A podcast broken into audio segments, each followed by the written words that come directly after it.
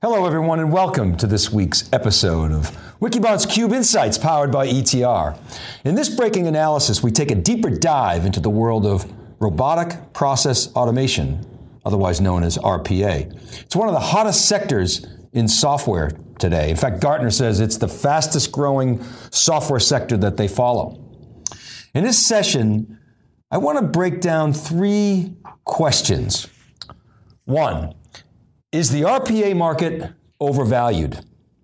Two, how large is the total available market for RPA? And three, who are the winners and losers in this space? Now, before we address the first question, here's what you need to know about RPA. The market today is small, but it's growing fast. The software only revenue for the space was about $1 billion in 2019 and it's growing at between 80 to 100% annually. RPA has been very popular in larger organizations, especially in back office functions, really in regulated industries like financial services and healthcare. RPA has been successful at automating the mundane, repeatable, deterministic tasks, and most automations today are unattended. The industry is very well funded, with the top two firms raising nearly $1 billion in the past couple of years. They have a combined market value of nearly 14 billion. Now, some people in the art community have said that RPA is hyped and looks like a classic pump and dump situation. We're going to look into that and really try to explore the valuation and customer data and really try to come to some conclusions there. We see big software companies like Microsoft and SAP entering the scene, and we want to comment on that a little later in this segment. Now, RPA players have really cleverly succeeded in selling to the business lines and often have bypassed IT. Now, sometimes that creates tension in organizations. As I said, customers are typically very large organizations who can shell out the $100,000 plus entry point to get into the RPA game. The TAM is expanding beyond back office into broader a, broader automation agenda. Hyper automation is the buzzword of the day, and there are varying definitions. Gartner looks at hyper automation as the incorporation of RPA along with intelligent business process management, IBPM, and iPaaS or intelligent platform as a service. Gartner's definition takes a holistic view of the enterprise, incorporating legacy on prem apps as well as emerging systems. Now, this is good, but I question whether the hyper term applies here, as we see hyperautomation as the extension of RPA to include process mining to discover new automations uh, or new automation opportunities, and the use of machine intelligence, ML and AI applied to process data, data where that combination drives intelligence analytics that further drives digital business process transformation across the enterprise. So the point is that we envision a more agile framework and definition for hyperautomation. We see legacy BPM systems informing the transformation, but not necessarily adjudicating the path forward. We liken this to the early days of big data, where legacy data warehouses and ETL processes provided useful context. But organizations had to develop a new tech stack that broke the stranglehold of technical debt. We're seeing this emerge in the form of new workloads powered by emerging analytic databases like Redshift and Snowflake with ML tools applied and cloud driving agile insights in that so-called big data space. So we think a similar renaissance is happening here with, with automation, really driven by the, mon- the mandate for digital business transformation along with machine intelligence. And that tooling applied for really driving automation across the enterprise in a, in a form of augmentation with attended bots at scale becoming much, much more important over time. Okay, now let's shift gears a little bit. Question Is the RPA market overhyped and overvalued? Now, to answer this, let's go through a bit of a thought exercise that we've put together and look at some data. What this chart shows is some critical data points that will begin to help answer the question that we've posed. In the top part of the chart, we show the company, the VC funding, projected valuations, and revenue estimates for 2019 and 2020.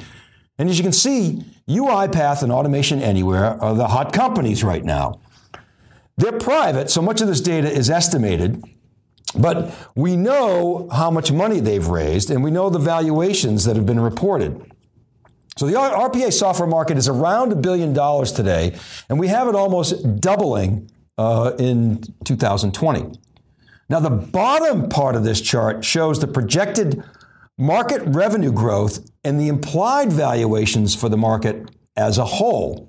So you can see today, we show a market that is trading at about 15 to 17 times revenue, which seems like a very high multiple, but over time we show that multiple shrinking. And settling in mid-decade at just over 5x, which for software is pretty conservative, especially for high growth software. Now, what we've done on this next chart is we've brought down that market growth and the implied valuation data and highlighted 2025 at $75 billion. The market growth will have slowed by then to 20% in this model, in this thought exercise, with a revenue multiple of 5.4x for the overall market. Now, eventually, as growth slows, RPA software will start to throw off profits. At least it better. So what we show here is a sensitivity analysis assuming a 20%, 25%, 30%, and 35% EBITDA for the market as a whole. We're using that as a proxy. And we show a 20, 20x EBIT multiple, which for a market growing, a software market growing this fast, you know, we think is pretty reasonable. Consider that tech overall typically is going to have a, a, an EBITDA multiple of 10 to 15, you know, X. You know, really it should be EV or enterprise value uh, over EBIT. It's really a more accurate measure. But but this is back in the napkin. I don't know the balance sheet data. I'm not going to forecast all out, but we're trying to just sort of get to the question: is is this market overvalued? And as you can see in the far column, given these assumptions, we're in the range of that $75 billion market valuation with that delta. Now, in reality, you're going to have some companies growing faster than the, than the market overall, and we'll see a lot of consolidation in this space. But at the macro level, it would seem that the company which can lead and win the spoils is going to really benefit. Okay, so these figures actually suggest, in my view, that the market could be undervalued. That sounds crazy, right? But look at companies like ServiceNow and Workday and look at Snowflake's recent valuation at $12 billion. So, are the valuations for UiPath and Automation Anywhere justified? Well, in part, it depends on the size of the market, the TAM, total available market, and their ability to break out of back office niches and deliver these types of revenue figures and growth. You know, maybe my forecasts are a little too aggressive in the early days, but in my experience, the traditional forecasts that we see in the marketplace tend to underestimate transformative technologies. You, know, you tend to have these sort of ogives where, you know, it takes off and really steepens and, and has a sharp curve and then tapers off. So we'll see. But let's take a closer look at the TAM. But, you know, first I want to introduce a customer viewpoint. Here's Eric's Lex, Eric Lex, who's an RPA pro at GE, talking about his company's RPA journey. Play the clip.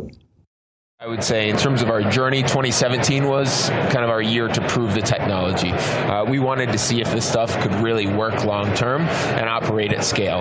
Um, given that I'm still here, obviously we proved uh, that was correct. And then uh, 2018 was kind of the year of scaling and operationalizing kind of a, a sustainable model to support our business units across the board from an RPA standpoint. Um, so, really building out a, a proper structure, um, building out the governance that goes along along with building robots um, and building a, kind of a resource team to continue to support the bots that, that you know we were at scale at that point. So maintaining those bots is critically important. That's the direction we're moving in 2019. We've kind of perfected the, the concept of the back office robot um, and the development of those um, and running those at scale. And now we're moving towards you know a whole new market share when it comes to attended automation and citizen development. So this is a story we've heard from many customers, and we've tried to reflect it in this graphic that we're showing here.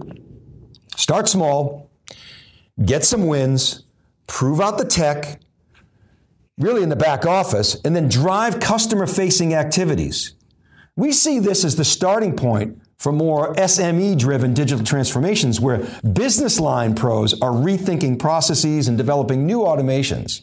You know, either in low code scenarios or with centers of excellence. Now, this vision of hyper automation, we think, comes from the ability to do process mining and identify automation opportunities and then bring RPA to the table using machine learning and AI to understand text, voice, visual context, and ultimately use that process data to transform the business. This is an outcome driven model where organizations are optimizing on business KPIs and incentives are aligned accordingly. So we see this vision as potentially unlocking a very large TAM that perhaps exceeds $30 billion globally. Now let's bring in some of the spending data and take a look at what the ETR data set tells us about the RPA market. Now, the first thing that jumps out at you is RPA is one of the fastest growing segments in the data set.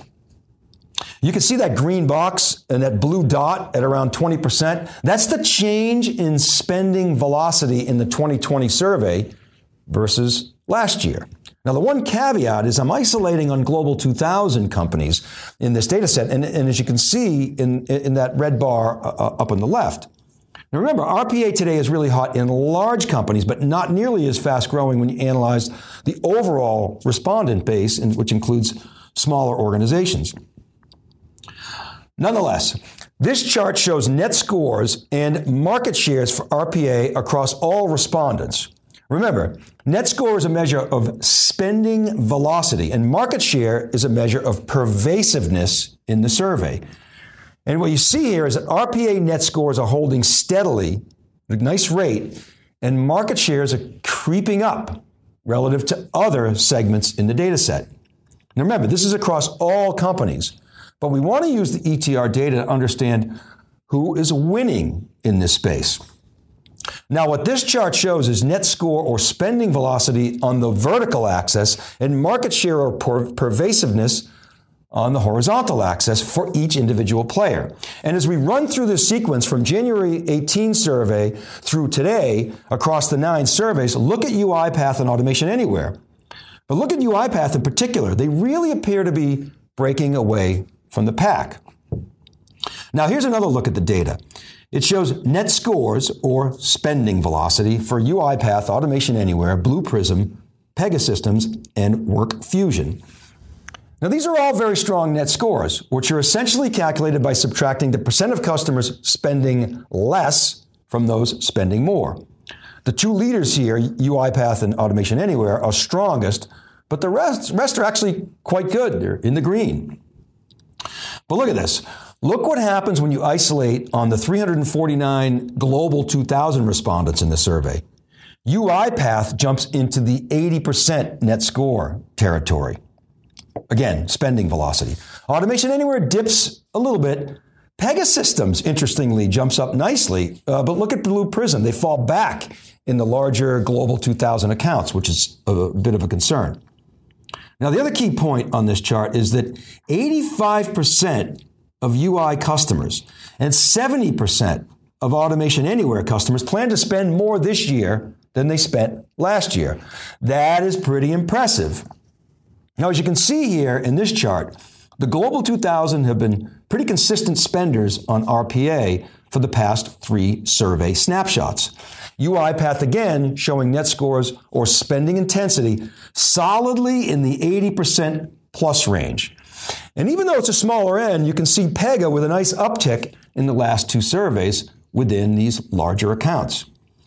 Now, finally, let's look at what ETR calls market share, which is a measure of pervasiveness in the survey. This chart shows data from all 1,000 plus respondents. And as you, as you can see, UiPath appears to be breaking out from the pack. Automation Anywhere and Pega are showing an uptick in the January survey, and Blue Prism is trending down a little bit, which is something to watch. But you can see in the upper right, all four companies are in the green with regard to net score or, again, spending velocity. So let's summarize and, and wrap up. Is this market overhyped? Well, it probably is overhyped, but is it overvalued? I don't think so. The customer feedback that we have in the community and the proof points are really starting to stack up. So, with continued revenue growth and eventually profits, you can make the case that whoever comes out on top will really do well and see huge returns in this market space. And let's come back to that in a moment. How large is this market? I think this market can be very large. A TAM of 30 billion plus is not out of the question in my view. Now, that realization will be a function of RPA's ability to break into more use cases with deeper business integration. RPA has an opportunity, in our view, to cross the chasm and deliver lower code solutions to subject matter experts in business lines that are in a stronger position to drive change. Now, a lot of people poo poo this notion and this concept, but I think it's something that is a real possibility. This idea of hyper automation is buzzwordy, but it has meaning. Companies that bring RPA together with process mining, and machine intelligence that drives process analytics has great potential if organizational stovepipes can be broken down. In other words, put process data and analytics at the core to drive decision making and change. Now, who wins? Let me say this. The company that breaks out and hits escape velocity is going to make a lot of money here. Now, unlike what I said in last week's breaking analysis on cloud computing, this is more of a winner take all market. It's not a trillion dollar TAM like cloud. It's tens of billions and maybe north of 30 billion, but it's somewhat of a zero sum game, in my opinion. The number one player is going to make a lot of dough. Number two will do okay. And in my view, everyone else is going to struggle for profits. Now, the big wild card is the degree to which the big software players like Microsoft and SAP poison the RPA well. Now, here's what I think I think these big software players are taking an incremental view of the market and are bundling in RPA as a checkoff item. They will not be the ones to drive radical process transformation. Rather, they will siphon off some demand but organizations that really want to benefit from so-called hyperautomation will be leaning heavily on software from specialists who have the vision, the resources, the culture, and the focus to drive digital process transformation. All right, that's a wrap. As always, I really appreciate the comments that I get on my LinkedIn posts and on Twitter. I'm at, at dvellante, so thanks for that, and thanks for watching, everyone. This is Dave Vellante for the Cube Insights powered by ETR, and we'll see you next time.